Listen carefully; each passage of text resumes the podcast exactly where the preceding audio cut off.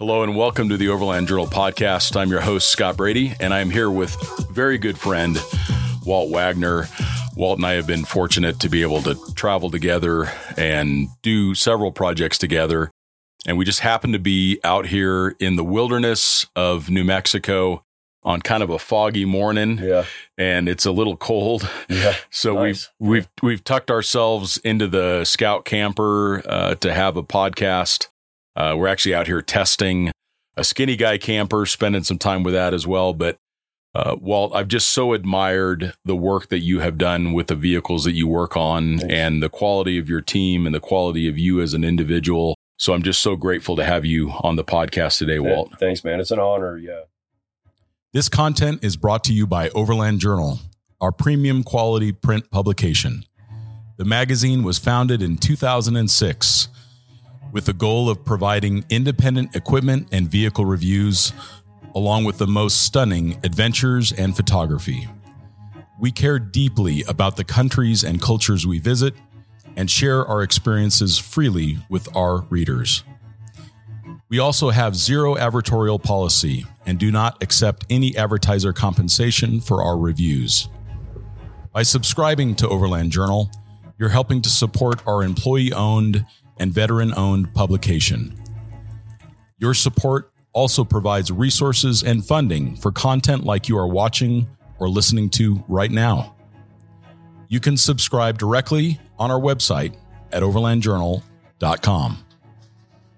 Thanks, man. It's an honor. Yeah. I mean, it's, uh, it really is. Like, it's been a long time coming, I think. Yeah. You know, just finally getting to slow down a little bit and enjoy a cup of coffee and just relax and chat, you know. So Exactly. We've talked about doing that for a long time and finally get to the stars aligned. we can make it happen. you have learned so much not only in your own travels uh, and your own the work that you've done as a professional but then also having now built so many customer vehicles through TAV your company that you've come away with a lot of insights that I think are really going to be valuable for the listener. You know I also want to start off by thanking you for your service.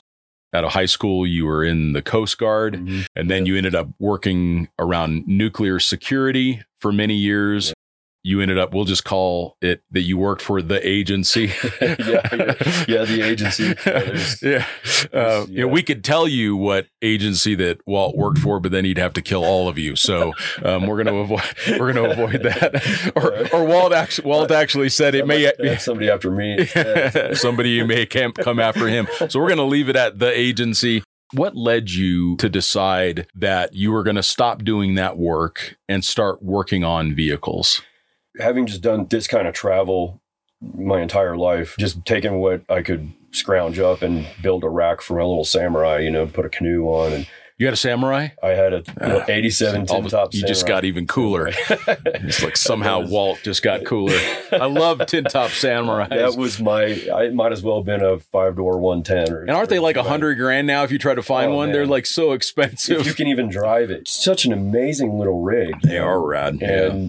It was, that was my first four wheel drive vehicle. And How cool is that? on our little test drive, the thing spun a rod bearing and it broke down on us. And it was like the guy came down on the price a little bit. So we just fixed it in the driveway. When I was in the Coast Guard, I drove it from Philadelphia to North Carolina back and forth, that little thing, you know, because I could just get down on the beaches and just see the family and stuff. So it was, that thing had been everywhere, you know, and it was just such a good little truck. And And a tin top too. yeah, it was a little tin top, you know. So I was like, I was in heaven. That thing was so great. Even before the Coast Guard, we lived down in Wrightsville Beach on a sailboat, and it- we were just on the beach all the time. You know, so we Yeah.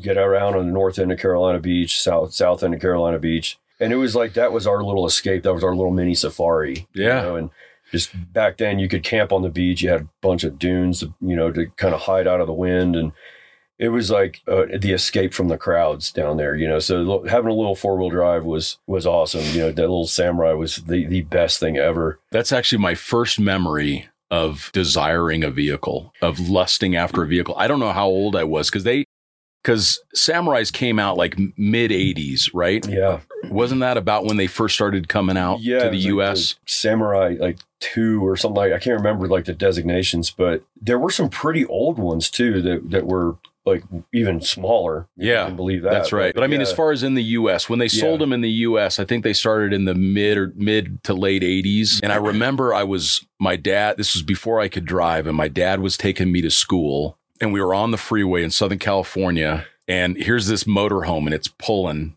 a samurai, a samurai behind it. Awesome. But here's the thing: like my dad says, I've always wanted to get one of those things. And when you hear your dad say that, Yeah, and you're like, and I'm looking at it, and I'm going, "Yeah, Dad." yeah, Like that's the coolest damn thing. Yeah. Because like when you're a little Yeah. kid, it's like it's like the ultimate car. It looks Yeah. like something that you looks like your Hot Wheels, and it's getting pulled behind this this RV. And I and I remember that that that memory Yeah. like it was yesterday, and it was probably the first time that I ever really like lusted after a four wheel drive, and that's why I think I still want want a Samurai. It's why I drove one across the Silk Road. I mean, it was a Jimny, the newer Yeah. version. But uh, so you started off with a Samurai, and you started off living in a sailboat. So you want to talk about the school of hard knocks of minimalism? Like, what did you take away from having to travel out of a vehicle so small and light?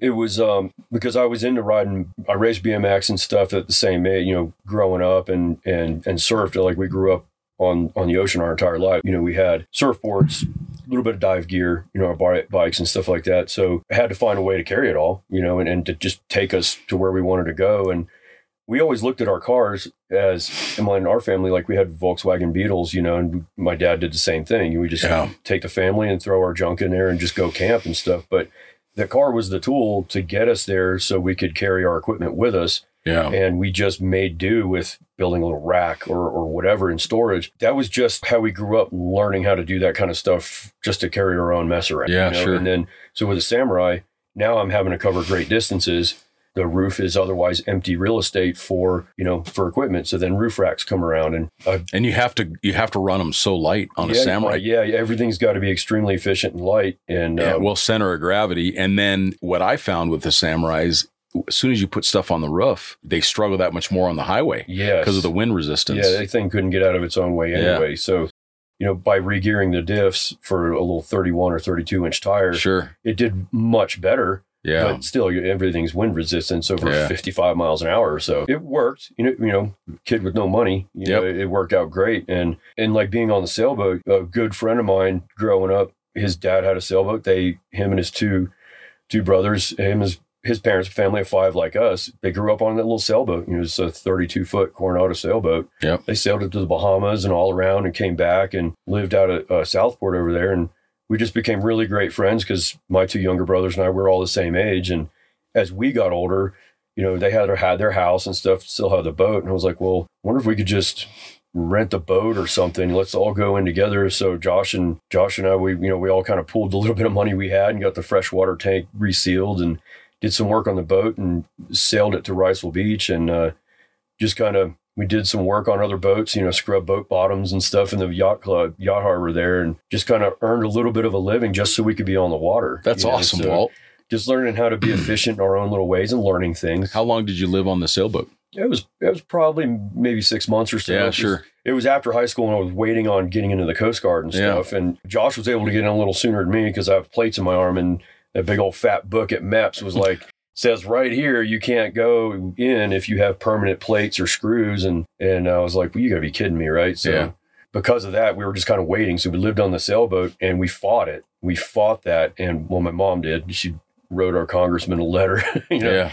and they changed it. They let me go back in, and before you know it, I was headed to boot camp, and and then rest is history. So, but that was like just growing up on the water, wanting to stay on the water, which is why we wanted to get in the Coast Guard because we could be on the. So I wanted to do heavy weather search and rescue and the law enforcement side of things, and that was the drive behind it. So both Josh and I did that, and just at a young age. and Josh wanted- is your brother. yeah, he's my younger brother. So yeah. you and your brother were both in the Coast Guard together. Yeah. How cool is that? we were man? trying to get into boot camp together, but he was just, you know, he was a little bit ahead of me just Yeah. for the wait time. But, but yeah, it was, it was fun, you know, because we, we can relate on that even today, you know, and that was just kind of getting our adult life started. And, but having a nautical background just growing up, you know, really helped out a lot because it, it just teaches you things. For me, I'm a me- very mechanical thinker. So it's just a mechanical way of going through life It is. tying knots and how, you know, mechanical things work, even on a boat.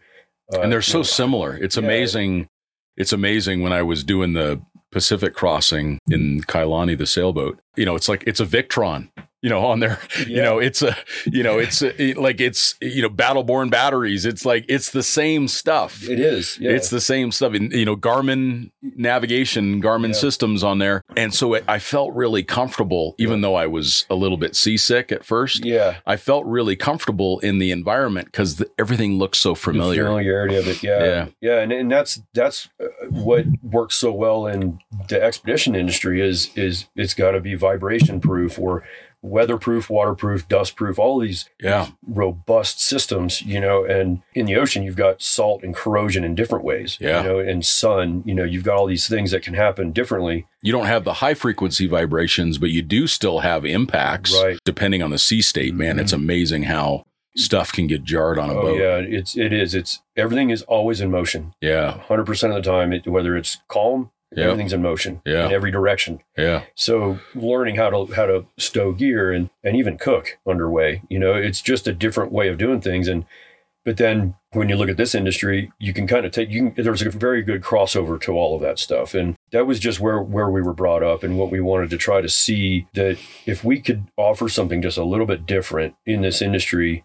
Just with with our my background that kind of led into the, the later background, which was an immense amount of driving, both in a tactical setting, but then tractor trailers, any kind of vehicle. Yep. know, and there's a lot of crossover there. And even in the Coast Guard, that's where a lot of my really complex recovery started because I was running a crane on a buoy tender and running, you know, the pulling a buoy up out of the water. Well, the ship is moving. So you're running cross deck winches, compound poles coming up and then across at the same time with on a moving ship. You've Sure. got these different joysticks in front of you, literally running a cross deck winch with this one, coming up with a crane over here, and then running the other one with my chin to try to get the cross deck to pull this way. So you're doing all of these things at the same time while watching a spotter. Wow. Because the spotter can see on the deck what you can't see running a winch control, which carries directly over to four wheel drive vehicles. It does. And learning And- to trust your spotter. Exactly. And Yeah. it's one of those things that is so very important when you're driving an off-road truck or or anything, you know, and uh, understanding how traction works and understanding how certain simple concepts work that can be overcomplicated very easily in a recovery scenario. Yeah. Uh, because you've got all these immense amount of tools to your disposal, well, which one do I grab first? You know, well, well, can I just back up? You know, let's start this there first. Like, why am I stuck? Why am I here? Yep. you know and it's a lot of folks want to just get get a little hyped up because now they are not in complete control and And they're feeling embarrassed. everybody wants to jump in That's yeah right. yeah they may feel embarrassed or, or whatever the case may be but or they may feel nervous that they're going to get stuck worse and yeah you see it people will they'll start to get bogged down what's the first thing they do go to the floor with the throttle Yeah. so now they're so they just whiskey throttled it so now what was something that they probably could have backed out of. Yeah. Now they're stuck. Yeah you're right. Like start off with can i can i back up a little bit? Or even before you even start to move you just back off you get out. First of all have i aired down? If i haven't aired down i'm going to air down right now. Right. do i have traction boards with me? Yeah. Um, let's get the traction boards underneath the tire because what'll happen is they'll get nervous and then they'll then they'll put it in reverse. They'll try to get out. Now they're dug in even deeper where if they had just stopped and reassessed. Yes exactly. Let some air out of the tires. Let's uh, dig out a little bit from behind the tires so that you don't not have this ramp you're coming up. Let's slide in some traction boards if you've got it. And then the next thing you know you're out. Yeah. And it was no drama. Yep. Uh, but if you just if you just whiskey throttle the thing, now you're up to the frame and you're digging. Like And you got become, you become a youtube video that's right. Exactly. Exactly. Yeah. I think it's it's kind of just learning how to think and process through something like that, you know, and understanding the tools that you have, but understanding when to deploy that and Yep. and understanding the risk that comes with every one of those tools that you use. Like you said, it, you may have to go through where you just got stuck at, Yeah. but if you can stop before destroying the the environment you're in, whether it's sand or mud or whatever it may be, if you can just stop, reassess, and be like, we need to approach this differently, then you give yourself that opportunity to do so. But you have to have gone through that first to understand that that's what it takes to to get yourself out of a scenario like that or a group of people through through or out of a scenario like that before you even get into it like we Yeah. know we're going to have to winch through this this spot there's a huge boulder here that we can t- we can go to we're going to have to get everybody through here so we don't just destroy where we're at and Tear up the trail or tear Yeah. up the trucks or whatever. Yeah. learning all of that, a lot of that stuff in a very different environment on the water, on how how being complex and and trying to solve a problem by overcomplicating it, like with all these different compound winching devices, that was a very necessary tool to use for what we were doing. Yeah. So that was common practice. But we did you didn't always have to do all these different things to pull something out of the water.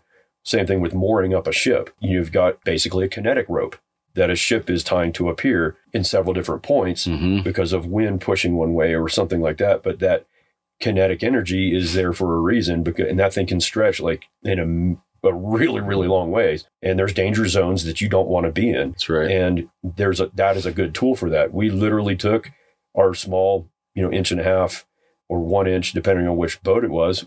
When the Coast Guard would get rid of some of those mooring lines, we had to throw them away. Well, you can make recovery rope with that. That's know, what a bubba rope is, or any of exactly those. what it is. Yeah, what we call a KERR in our industry, kinetic energy recovery rope, is is typically a uh, dynamic mooring line. Yep. Like on my sailboat, I have mooring lines that I use that are dynamic, Yep. so that the boat isn't getting jarred constantly Mhm. in the because you know the boat is is in Arizona. We get mons, heavy wa- monsoon weather, and it can get really kind of whacked around Oh, yeah. in in the slip. So Yep. you've got to have some give Yeah. around that and pulling sure. from all the uh, other angles too. You That's know, right. supporting all sides, and it's just like that with with your four wheel drive vehicle. You know, Yep. It's way more forgiving, and you've used the right way and attached the right way. It's an extremely effective tool, and a lot of people don't go to that, or they go to the wrong thing, like a chain or something like that. You know, and you're destroying other stuff. Learning all that stuff at a young age, you know, and applying it and seeing it in a very dangerous and real world scenario just started to pave the way for some of that stuff. you I can see, I can see, Walt, and that's one of the things that I wanted to talk in the podcast today. Is one of the things I've really noticed about your projects is that you focus on reserve capability. I think that as as travelers, as overland travelers, and the more remote we get, and the more unpredictable the terrain is that we travel on, that we have to be mindful of. Do we have reserve range, which means have we considered how much range we have? Can we get back if the vehicle has a mechanical problem or if the trail is completely blocked and we have to go back the direction that we came? A lot of people will think, do I have enough fuel to get from point A to point Z? Mhm. But what happens if along the way the road is completely washed out, or like what just happened in southern Utah, where they had these incredible floods, um, which not only blew out roads completely, or the rivers were so swollen there was no way to cross them. So you could make it 80% of your way to point Z Mhm. and you have to turn around and come back out. So do you have enough enough fuel to do that? And now the now the conditions have gotten so much worse Yeah. and the road's blown out and there's water on the road the wa- the rocks are now wet Mhm. and muddy do i have reserve capability as well does the vehicle have enough capability to get me through these kinds of scenarios and then the last thing of course which is the reason why i want to talk with you a little bit later about about full size trucks is reserve capacity. Is the truck is the vehicle right up at the limit of its payload which means you're on a trip with a couple vehicles one of them breaks down. Now you got to load it up with extra people yeah. and extra gear. Are you now way over payload or does the vehicle that you have have enough reserve capability? So what what inspired you to begin to start building because your trucks are unique like they're Yeah. uniquely tav like you Yeah. when you see them you know that it's something that Walt and his team put together and it's Yeah. you guys have really pushed the limits on this performance side of things what inspired you to build trucks that way because I don't like to run a piece of equipment at its max capacity. Hmm. Because if you do need to rely on that thing to go above and beyond, that you want to be able to get that. You don't want to feel like you're constantly at its limit because you don't want your equipment to let you down. And that goes with anything you're carrying. Pretty much just wanted to look at a stock vehicle and what is ex- expected of it. sure So when we when we put gear on a truck, we're adding weight, we're going to add people, we're going to add water, things like that that will change throughout that trip because you'll go through supplies, you'll go through water, you'll go through fuel. As you're driving, the truck will get lighter, but then you're going to have you're going to laden it again with fluids, which become very very heavy. You know, Yeah. fluids and it's moving weight in a lot of cases. You know, it'll move around if you, you don't have good balance certain yeah. kind of ballast or you know in tanks but and roof loads and stuff like that so i try to think about i try to put it in a backpacking perspective if you're physically going to wear something put a 40 pound pack on and go walk with a pair of flip-flops on over rocky ground and then cover that same distance with a pair of hiking boots on you as a person are more efficient you know, or you're going to start less chances know, of injury. Exactly. The rest of you is going to be more efficient for the long haul. Well, your vehicle's the same way. So if we can address engine output and horsepower in a responsible way without modifying too much of the OEM reliability of that vehicle, then we try to look at that if it's needed. It's not always needed. And where you live too, or where you're traveling to, is, you know, out here, you could be pulling heavy grades on the highway at altitude. Well, your vehicle naturally is less performance oriented that way. You're losing a lot of horsepower and things like that. That's the craziest thing I've noticed about electric vehicles because we've started to test the electric vehicles. They could care less if you're at 11,000 feet. Exactly. Like that Rivian goes zero to 60 in 3.5 seconds at 11,000 feet, and, and which is just unbelievable. But it's also like the camper we're in is on top of my my GMC and it has a three liter turbo diesel. I could not believe how enjoyable it was to drive in the mountains of Colorado, yeah. or like right now, you and I are at 8,500 mm-hmm. feet. How much of a joy it is to drive something with a turbo or mm-hmm. supercharger. It's like, it's just so much easier. It, it is. And it's easier on the rest of the truck. It's easier than on the rest of your, your equipment. And yeah. A lot of times you tell people that we're running a supercharger and they're like, oh, I don't need that. I'm not, I'm not racing this thing or anything. Well, that's not what we're doing this for. Yeah. And I think that's what's confusing because when you look at like our Tacoma, that is a a very complex independent front suspension, long travel racing component list under that truck. But we're not building pre runners. Our spring rates are very different. The valving is very different. Mm-hmm. It, now, the truck does handle speed far better than I expected it to. Mm-hmm. But the truck has to be balanced right for that. And we're carrying equipment that balances a truck because there's a lack of space to put things in, very different than what a pre runner would be. Mm-hmm. And but it's the strength of the component, the serviceability of the component, and field fixability of the component that's under that truck. But like the Kings that are on that thing, I can rebuild that shock on the bench, and it's not. If you know how to do it, it's not as complicated or or painful as people may think it is. Mm-hmm. But it, that is such an important aspect of making that thing handle correctly at speed on the highway, down a dirt road, or even just sand, because you need composure under heavy compression, like when we were in Baja, you got to climb a real long dune. Well, in the middle of that climb, first you're going from gravity pulling you straight down and you're pushing that momentum into a transition at the bottom of a dune. Mm-hmm. So, what is your truck going to do when you hit that transition? Sure. And now you're moving up. You're going to be losing speed, creating more drag through sand. So, horsepower comes to play through momentum. Momentum and speed are different too, mm-hmm. which people may not understand. But so you don't want to just hit this thing 40 mile an hour, right? You got to kind of ha- understand, and it's okay to not make it to the top the first time. Just go as slow as possible, but fast as necessary. Yeah, I love that old really. Land Rover you know, saying. I it, think it's a good one. So much sense. It does. You know, and having that long travel suspension uh, does allow you to maintain more momentum, so you can come does. into the dune with more momentum because it can handle that transition. Absolutely yeah. does. And back to the backpacking thing, if you if you're standing on the tailgate of your truck and you are in a squatting position and you go to jump off of your ta- your tailgate onto the ground, well if your legs can only extend halfway, you only have that much space to brace for impact. Well, if you can extend your legs all the way, you have twice the amount of length for, to brace for impact and it's smoother on your body. Mm-hmm. Well, that's how that long travel control arms, your legs can work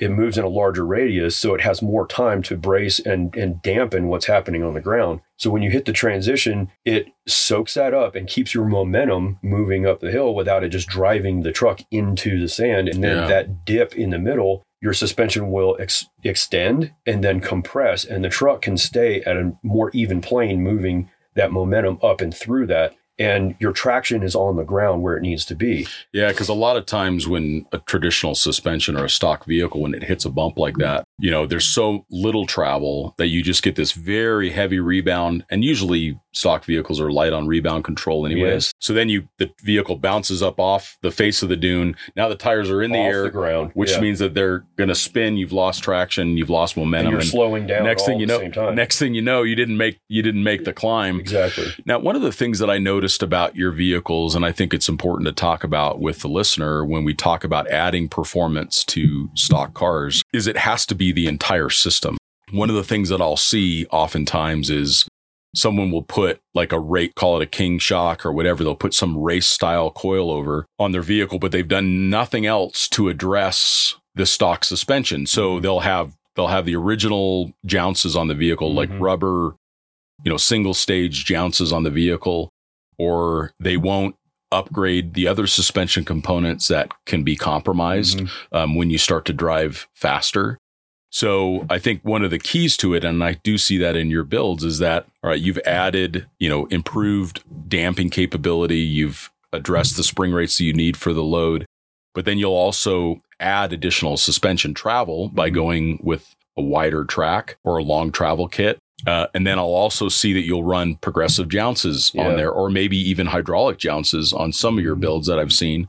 So that way you're continuing to address, and then you're like, all right, what's the next point of failure?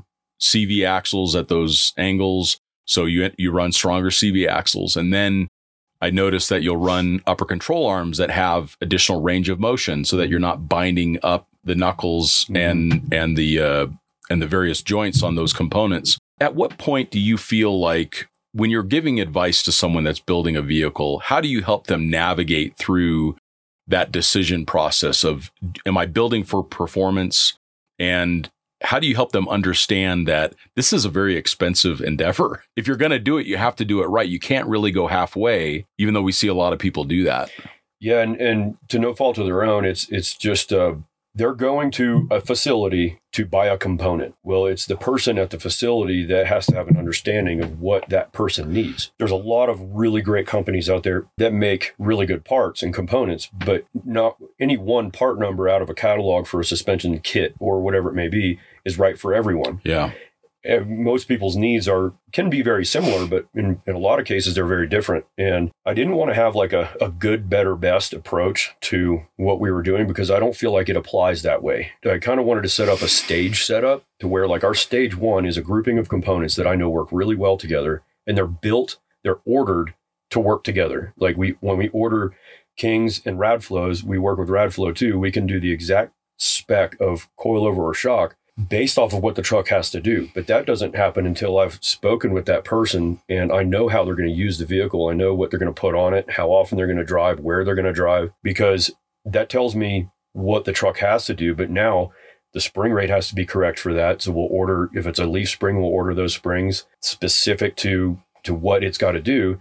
But then the shock internals are the shock companies get a build sheet from us on Mhm. what, and this is a baseline to start from because we can, if it changes drastically, we've been able to pull the shocks off of a vehicle, say a camper changes, and rebuild them on the bench and re- revalve them and even freshen them up, wipe, wiper seals, bearings, things like that, hose fittings if we need to. You can completely build the thing on the bench, and it's there for the life of the vehicle Sure. and it can change as a person's needs change and the trips change over over time. I want to kind of initially find out how they're going to use this thing. So a stage one would be a more of a simple approach, a lighter vehicle, maybe some bumpers, weight that's going to live there all the time on the truck. But they they don't plan on having like rooftop tents. Well, even and you can even do that. There's a certain kind of balance that I don't want to go past for that particular stage. Um, but it's stock width vehicle, we're going to run no larger than like a 33 inch tire on a Tacoma or 4Runner.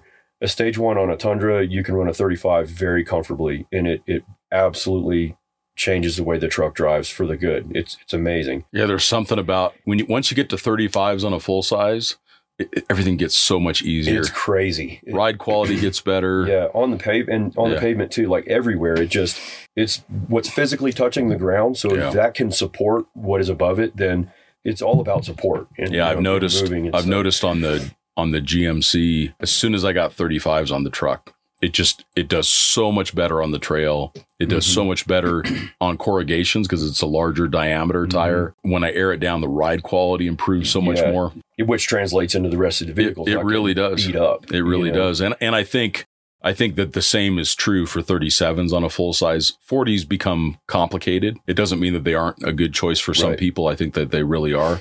But it starts to get complicated because the vehicle gets so huge mm-hmm. that you can't kind of drive traditional trails with it. Yeah, and it absolutely depends on the, the platform that it's on, and it, it's got to make sense, Yep. you know, and, and it can. It, it absolutely can make sense. It's got to be considered for what the truck has to do. Like, does that size makes sense for for what this truck's going to be and what it's Mhm. going to do. because it makes them incredibly capable. Oh yeah, Like if you if you see like a Prospector XL on 40s on the trail in Moab, it's Oh, incredible. and air down too. It's like it's incredible Yeah. where they're where they will go. It's just important to remember that you have now a much wider vehicle. Mm-hmm. So there are trails that are just it's going to be too tight. Um, so just kind of going into that knowing which is a, another big thing about like the long travel stuff. You know, Yeah. like the stage one is is stock width. The long travel, um, like our stage two is. We'll use a Tacoma for instance. Tacoma and, and 4Runner are pretty similar. It's like it's two and a half. It's two inches wider per side, and th- that's just the components that we use. You know, through Total Chaos and their arms, their control arms are two inches longer. There's a steering a spacer that goes on your tie rod. Everything is just lengthened two Sure. inches per side. So your track width now is just a little bit wider, but there's there's a lot of pros that come with that. We can lessen our CV angles. Oh, and- sure. And like if you look at my Tacoma because the CV axles are longer. yeah, they're longer, so it's a larger radius Sure. that it moves in. So you don't have to. So when people look at lift, we don't lift a vehicle to say three inches. The Tacoma on 37s is at zero inches of lift. It's just adjusted in a way to support its weight at a certain height. It's zeroed out, kind of like zeroing a rifle scope, say for 100 yards Sure. my point of aim and point of impact needs to be at 100 yards. So you're zeroing your scope for that, and you can zero a scope for 1,000 yards. Same thing with our spring rates, or what the truck has to do. If it's on 33s, it's zeroed at a certain natural stance is a little taller because the tire is taller and the spring rate is heavier, so the truck's not going to sag under its own load Sure. as much. But you can have preload on a coilover the exact same amount, but if that spring rate is heavier or less, the truck's going to naturally stand higher or lower. So we make that proportionate for the load that's on the truck, the tire size that has to move a certain amount of inches in compression from stance, from way it stands to a certain amount of inches of extension. We want to be somewhere in the middle. hmm So you have room for compression when you hit something, or you have room for extension when you hit something. But a lot of people with these mid travel systems, it's stock width. But when you preload that to get your lift, Yeah, you have almost no extension travel. it points your control arms down, which now that radius is shortened because it can't point any further down. and the leverage is- on it is also very high because you have you have to get it to to start to compress. Correct. You have so little extension travel, you're constantly topping out, and, And the ride the ride terrible. quality is terrible. Yes. So yeah, and making sure that you don't overlift the vehicle. Like for example, on my truck, I do plan on upgrading the shocks here in the very near future, but it's not so I can drive any faster. I mean, I've got my house on the back of it, Yeah. so I'm not going to drive any faster. I just want it to manage the load better. And I'm actually not going to add. I mean, I may end up adding maybe about 20 mil of lift. It'll be about 20 mil taller, uh, just Which is very reasonable. yeah, which is a really small amount yeah. because this truck is already two inches taller on from the factory. The AT4 has a two inch lift, so I don't want it to be. It'll be end up being about two and a half inches of lift Right. over a standard GMC. But what I do need is much better damping, Yeah. and I need more fluid volume uh, because these Ranchos that are on here, they just aren't working. They Yeah. just they don't control the load. They're fine in a stock vehicle, but I need something with firmer valving so that I can manage the load. And that's why I'm changing the suspension. But I think helping people understand that if you put an improved suspension on a stock vehicle and you haven't changed the track width, you're not putting that suspension on there to drive faster. You're putting that suspension on there to manage the load better and to be more comfortable. And if you do make a mistake as a driver, which we all we all do, Yep. um, we all write a check that maybe we can't cash Right. sometimes, and you do have a hard hit, you have some of that re- reserve performance. What I see oftentimes is is that people will just add a coilover onto their Tacoma, and they now think that they've got a pre-runner. It is the furthest thing from a Right. pre-runner. Yeah. You know, Yeah. all you've done is you've just given yourself a little bit more capability when Right. things go wrong. Yeah. You're yeah, you're exactly right. I think there's a misconception there that like, well, I've got kings on this thing or I'm running Radflos on this thing. I can blast through whatever. Well, no, that's not. There's a lot that goes into Oh yeah. making a truck handle itself right at speed and, and, and balance and things like that and, and composure. It may be the exact same, like a king on a stage one is the same quality king as on a trophy truck. It's Yep. just different dimensions. Right. You know, and some added components on on that, like bypass tubes and things like that. But overall it's the same materials, Mhm. you know, that that make it the quality that it is. Its intended use is different. I mean, a, a shock can be a science project in itself. Like there is so much I need to learn about high performance use of a of a of a shock, but with what we're doing here, we've we've found a balance that works so well in our industry with like the Scout Camper on one of our stage ton- one tundras that we've done for, for a client. We knew the weight that was going to go into it, but with a truck, weight can change drastically It just can. by taking it out of the bed. Yeah, the truck right. still has to handle right. Right. Every truck we build has to be a daily driver. It Mhm. just has to be. And Because most people do use them absolutely. in that way. Yeah, and they got to be safe and comfortable, and you know, on today's highways and roads. But then you want to be able to rely on that to take you out into the bush. So there is a fine line to, to walk there when you talk start talking about long travel stuff, but it can be done. You know, and that's in the spring rates and the valving and stuff like that. But like kind of going back to the good, better, best. A lot of folks think that, man, I got to have your stage three because that's that's got all the best stuff on it. Well, it's just in an addition of a component you can have a stage one and work your way all the way up to a stage three. The stage Mhm. three just kind of collectively groups engine performance, drivetrain, which is in the gearing, and that's when we can introduce lockers. Um, this all of these suspension components, you know, in, in the long travel stuff. In some cases, like on a 4Runner or a Tacoma, it's a new rear axle altogether. It's a Ford nine inch that still uses a Toyota unit bearing, so the speed sensors and ABS work like it should. So there's no lights on in the dash, but the diff is a much much stronger ring gear. Much Mhm. it's almost twice as thick as a Toyota ring gear. It's it's insane because I had a catastrophic failure over time that did not know what was going on until we were down in Baja and it spit a ring gear bolt out of the housing because That's over, exciting. over yeah that was a, a blast. but And then it allows you to address track width at the same time. So you can too, match yeah. the width. Because a lot of times people will just put a spacer in the back Yeah. axle, which in general is not a not the great greatest solution. It it- works in some cases. in but- some cases, yeah, if used right, it can be very strong. But I've seen a lot of people put like really wide spacers and stuff like on the front yeah. because when they preload their mid travel system and they want to fit a 35, well, I'm going to put a two inch spacer or something on the front to, because when you do that, it draws your track width under the truck. That's right. So they try to space that back out. Now your scrub radius on your steering is all thrown out of whack and you're hitting all kinds of other things. Like on our Tacoma, I've got a full width Ford nine inch housing, but I've got a one inch billet spacer to make the track width almost identical to the front. And I can Yeah. fine tune that. hmm The strength in that is, I, well, we put one on somebody's 4Runner and it's it's stronger than the axle it's mounted to. Yeah. Like they got hit in a T-boned in an intersection, it ripped the axle out from under the truck, and the the housing was destroyed, but the spacer was fine. I mean, that billet spacer, if it's the right kind, Yep. is using the same lug stud that's on the truck, Sure. and but the spacer itself is a machined piece that's Sure. stronger than what it's bolted. So, but if used properly, it, it's it's a it's a good tool to be used, but it's got to be used the right way, And especially in the front, and that's something that's important. which for we won't do in the front. Yeah, it's Yeah. important for people that are listening to understand what happens when you put a spacer on the front. Modern independent suspension is designed to have positive offset on the wheels um, because we want the wheels to be inside the flange.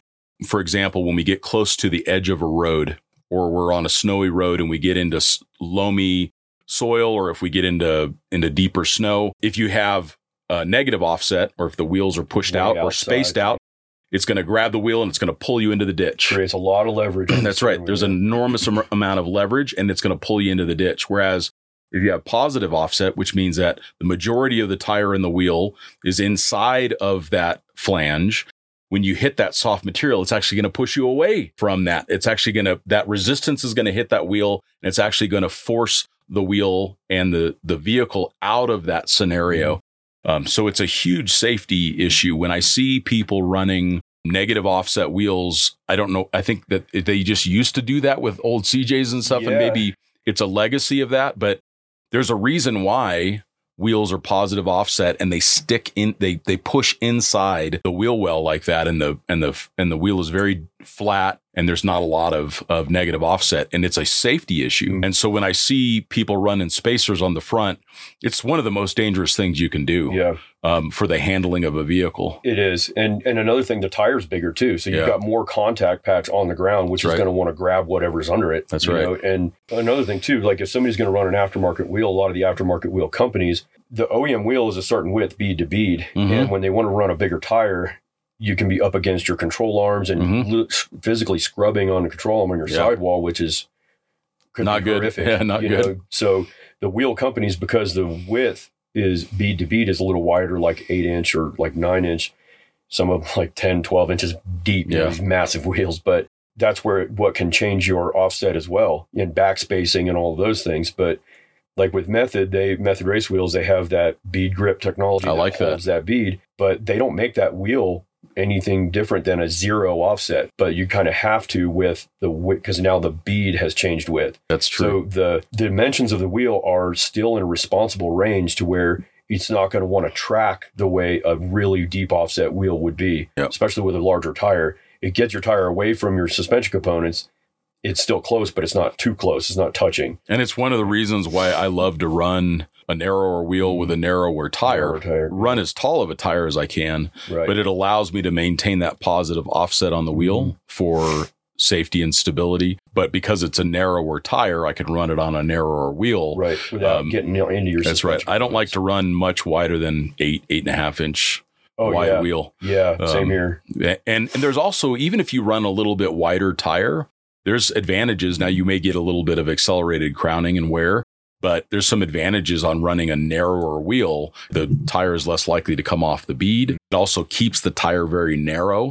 Um, Mhm. So just just being careful not to run too wide of a wheel and being careful not to run too much offset. So you want it to have lots of positive offset, which means it's pushing it's more up underneath you pushing it. it's supportive. that's right. Yeah. Inside of the the the mounting flange, uh, for sure. One of the things that I wanted to to chat about on the Tacomas because you've built so many Tacomas up. If you were to talk about, like, let's say somebody just went out and got a 2022 TRD Tacoma, maybe they at least got an SR5 so they get the rear locker. Um, what is what is kind of the build that you would recommend for most overlanders? Like, what would how would you address? Like, let's say you bought one just Mm-hmm. right now, and you were building it for yourself to go travel in, and you were planning on drive driving around all around a lot in Mexico, and you didn't want too many too many components that you can't get replacements to. How would you build a truck like that? if I was kind of new new to that kind of traveling, or if I was kind of new to what kind of gear to use and all that stuff, I would just say put a good tire on it and go. Tire is physically touching the ground. Just put good traction on the ground and just go.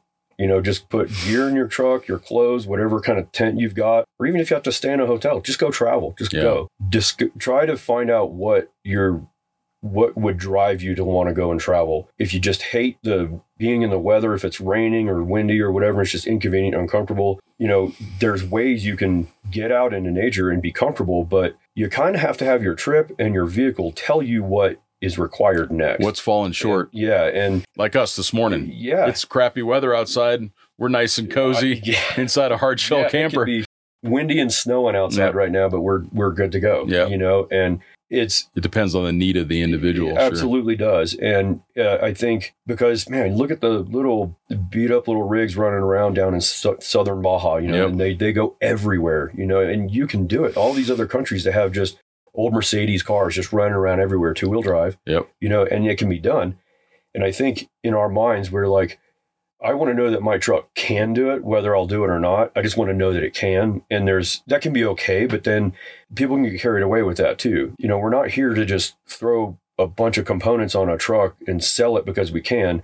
If I built out a fully built truck for somebody and they have no budget, right? They just go go crazy with it, right? I've had somebody say, "I want you to throw the whole catalog at this truck." I'm like, "But I can't do that. Like, I don't, I don't even know what you like to do. You know, like that doesn't make a whole lot of sense for me to try to build you something that I have no idea what it's going to do.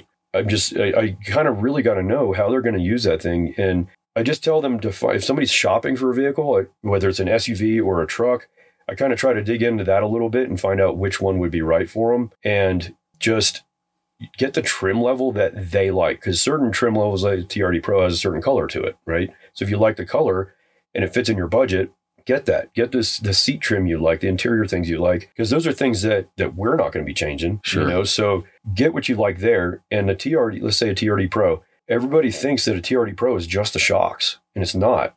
Yeah, there's skid plates There's and- skid plates. yeah. There's wheel designs. There's colors. There's trim level on the inside. There's a lot going on to it. And if they did pull the TRD Pro stuff off, they could sell that like that to somebody that's got an SR5. Yep. It know, all bolts on. And yeah, and then just switch it right over. So Mhm. it's not a loss. They Mhm. think like, oh, I'm going to spend all the extra money on TRD Pro and I'm wasting it all. That is absolutely not the case. Yeah. You know, and Somebody's going to want the, that some- Fox suspension. Yeah, and and so it's a lot of people have done that because they want the color of the vehicle or Mhm. the interior trim, and and we can build off of that. You know, it's it, the components are mostly the same. The one big difference is a 4Runner with KDSS, and then or without it.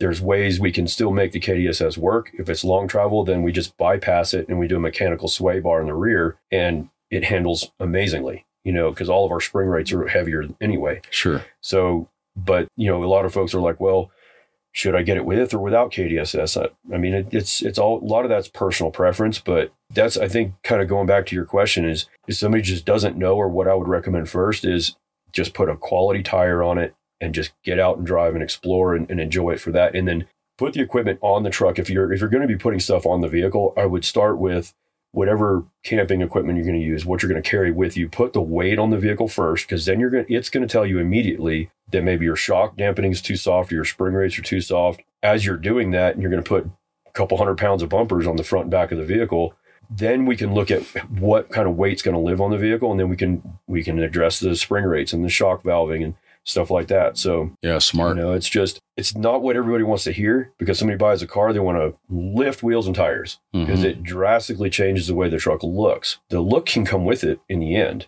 if you make it work right. And I think that's like you said, there was a certain kind of look with the trucks that we're building. We're not building a truck to be in your face and like look at me and this is a loud, uh, you know, approach to a expedition truck. Like I want to build it to work. Like old Camel Trophy trucks, old Defenders and. Discoveries and stuff. They were stock Yeah. and they had roof racks and all this gear all over them. They were built for a challenge. They Yeah. were built to navigate through certain things. Well, that's where that people started to build for a look of that. And Mhm. if you continue to just build the truck to carry your equipment and the gear and things like that to work right, then that look will come with it. And it's just a harder way of getting that look. You know, and it's in, it's interesting how little we need when I when I started driving this full size truck, um, and we're going to talk about full size trucks in a second. But you know, I I had not driven full size. I'd never owned one, Yeah. so I thought, you know what, I'm going to take my own advice and I'm going to do nothing to this truck Yeah. at first. And I did. I drove it stock, and I drove it off road stock, and I towed with it stock. And then I realized, okay, it does need a, a slightly taller tire. Mhm. So then I went to about a 33 and I still wasn't happy with the tire diameter. And I'm like, I wonder if I can fit a 35 1050 on there. And this this truck that's underneath us right now, it it's a stock vehicle other than the 35 1050s on AEV wheels. But I am realizing now that the Rancho shocks, they're under dampened for the Mhm. truck and the weight Yeah. that I have on here because I'm right, I'm right at gross vehicle weight rating. Because I'm right at gross vehicle weight rating, I can't add any other modifications. I can't add a winch. I can't add bumpers uh, because otherwise I'll be over on payload, which is Mhm. something that I think is really important to stay under. So you're right. By taking it step by step and learning as we go along, we do recognize that, like, first of all, we don't need half as much as we thought we needed. Absolutely. Um, yeah. and and also like all of that stuff costs money, so it Yeah. takes us away from from Yeah, traveling and spending yeah. money on gas and tacos and stuff like that. Yeah. So yeah, gas is a big issue. it is. right now. it's an expensive. it's- part of a, any trip. It's an expensive thing. So um, you yourself have started to migrate from Tacomas and smaller vehicles to the full size trucks. Uh, what did you feel was the the motivation for you to make that change? I think because we have to use we have to use these trucks as a,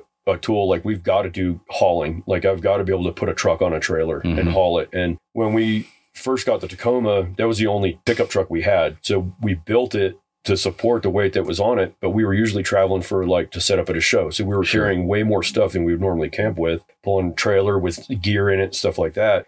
But I was just killing the vehicle. Like it, Yeah. I, I knew it wasn't set up or designed to do that, but Yeah. we had to, it was all we had, you know, so to travel around and do these events and stuff like that. But when we would travel to camp and explore, we were way lighter. A lot of times we'll go somewhere, we'll see something we want to bring home with us. We want to have somewhere to put it, Yeah, you sure. and it's fun to be able to do that. You know, a piece of driftwood, Yeah. something, you know, and you want to throw it on the roof rack. A lot of times our roof rack's empty. Like on the Tacoma, there's one Zarges case with recovery gear in it. The other side's got MAXTRAX on it, but I can throw those anywhere. I've got real estate for my piece of driftwood. Yeah, sure. or or anything. Yeah, you know? sure. And like on the Ram, the roof rack is completely empty. So it, it's just usable square footage that's like keeps the truck light because we're not just loading it down with stuff that we might use one day. Now, recovery gear is different. There's stuff that should go with you, but to a certain extent, you know, I like to plan or pack per trip because every trip is a little different. Sure. It's just what my background was. We couldn't take stuff that didn't do anything. It had to it had to perform uh, either our duties or our personal gear like clothing, you know, for the Mhm. trip and that was kind of it. This is really no different. And that's the same approach I'm trying to take like on our Tacoma, we've got that the Bowen custom bed now with all those compartments. Well, I think half of them are empty because Yeah. I, I don't have enough stuff to put in them. I have Yeah. a house battery in one for the camper, air hoses in one, and I have a couple tool rolls in one, but all the other ones are are empty. And it's nice because Yeah, you don't have to fill up all Yeah. the space. exactly. You really And- don't. I think that's I think that's what a lot of people like to do because they can create. There's so many good companies that make drawer systems and all these different things that create usable storage. If there's an open space, they'll fill it. You know, and Yeah, that's the old Parkinson's law.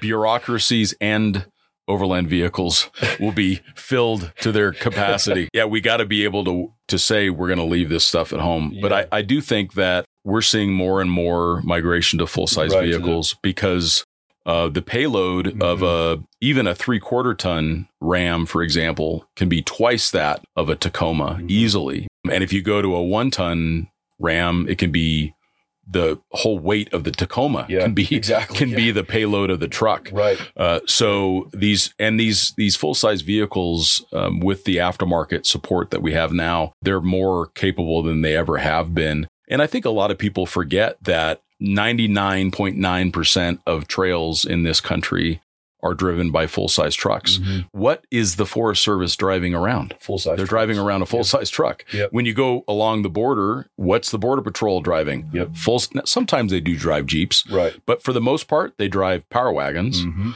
around full size trucks. Yeah. And if you see fish and game out and about, what are they driving? Full size trucks. So there are trails, no question, that are they're rock crawling trails, they're Yeah. extreme trails, and those are designed for much smaller vehicles overall. But the majority of traveling routes that we're going to do in the backcountry are designed for a full size truck. Mm-hmm. Yeah. You may end up with a little bit more pinstriping, Right. but for the most part, they'll fit and they're not doing any additional damage to the trail because they're already being driven uh, by ranchers and Exactly. Yeah. and people hunters that have full size trucks.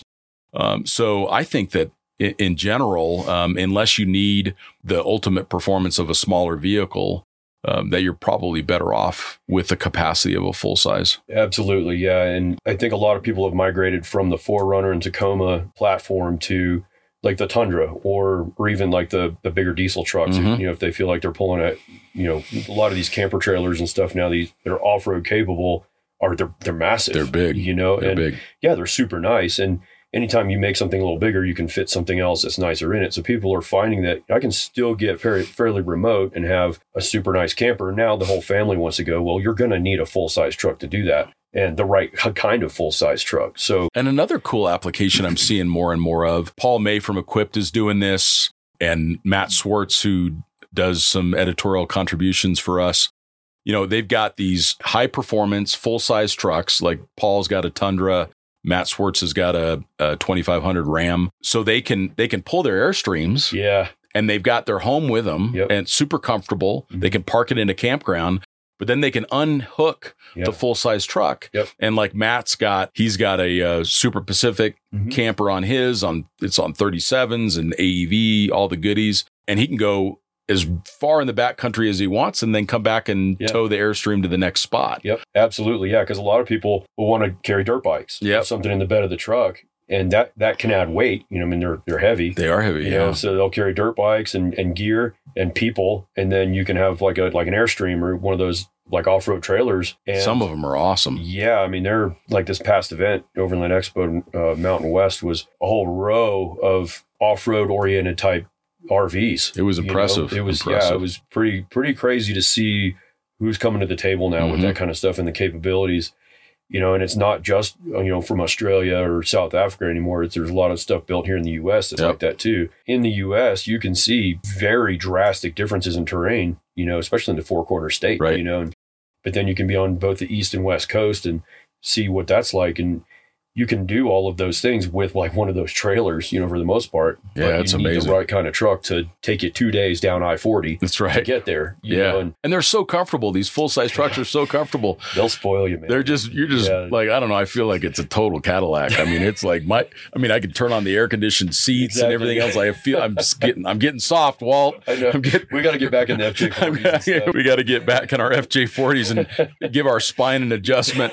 yeah, Uh, yeah, you know, Walt, I, I so appreciate it's amazing. We were already at an hour talking Oh, about this stuff, but I so appreciate the work that you do. TAV is is uh, very thought. You guys are very thoughtful about how you support your customers, um, and you build some of the coolest damn trucks that that I've seen in the industry. How do people find out more about you and TAV? it's very important for for me personally to be face to face. I I try to get out to as many like we do all the Overland Expos because it's a place for everybody to collective, you know, brands and then people to get together to to be face to face with and see this stuff in person. So we try to do that as much as we can, and we try to travel. Like we want to see people out in the field. Social media is a huge help for a small business like us, like uh, Instagram.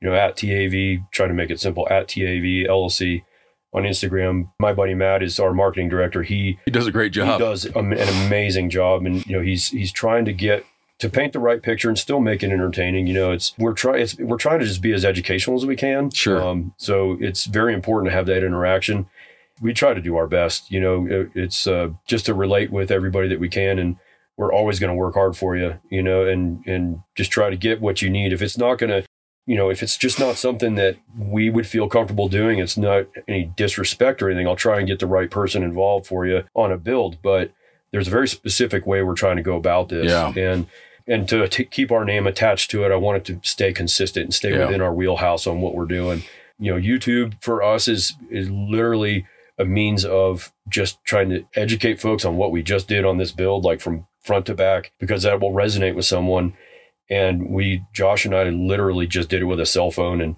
you know we're just trying to They're great. answer questions and you know and get that and people seem to love it you know and and it helps build us up like okay cool people are liking this so we're not wasting our time right Yeah. so because we wanted to answer the questions but i couldn't keep up with the different places they were coming in at Yeah, sure. so if I can just do that in a vid- quick video, you know, and Matt's trying to get that edited a little bit better to where it's not so painful to watch, but he's he's doing a great job on that, you know, and it's we're trying to graduate from just a cell phone, you know, video, but it's really just there to get information out. And No, you guys are and- doing you guys are doing such a great job of that, making sure that people follow you on on social media as well and and get in touch with you if they've got some questions. You know, and I think one of the things I want to close with, and it was before we we started this conversation, but we, you know, we've both lost our moms in the Mhm. last couple years.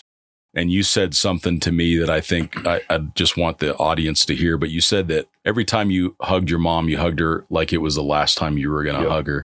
And I think that for those that are listening, maybe think about that the next time you see your mom or your dad or your uncle, aunt, whoever in your life that you really care about. Remember to hug them like it's the last time you might do that because we don't you're close to. yeah, because we don't know. We don't know uh, what's going to come next. And a lot of us are traveling. We travel for long periods of time. We may not see our loved ones for months at a time. And it's just so important that we hug the people in our life Yep. um, like it's the last time we're going to see them. Absolutely. Yeah. And I think it's something that it can just be taken for granted, you know, and we, everyone just gets so busy in their Yep. lives and work and travel and things like that. It's just important to kind of rein your brain back in and hold that kind of stuff dear, you know, and Yep. it's, uh, Because you can't undo it. yeah. And a lot Yeah, of us are doing this so we can spend time with our families, That's you right. know, and, and we're, we invest everything we have in our life to be with our families. And that, that part of it is, is the pinnacle, you know, that is Yeah, the most important part. It is the most you know, important. So the relationships that we have in our life. So thank you all for listening. Remember, hold the people that you love a little tighter next time. And uh,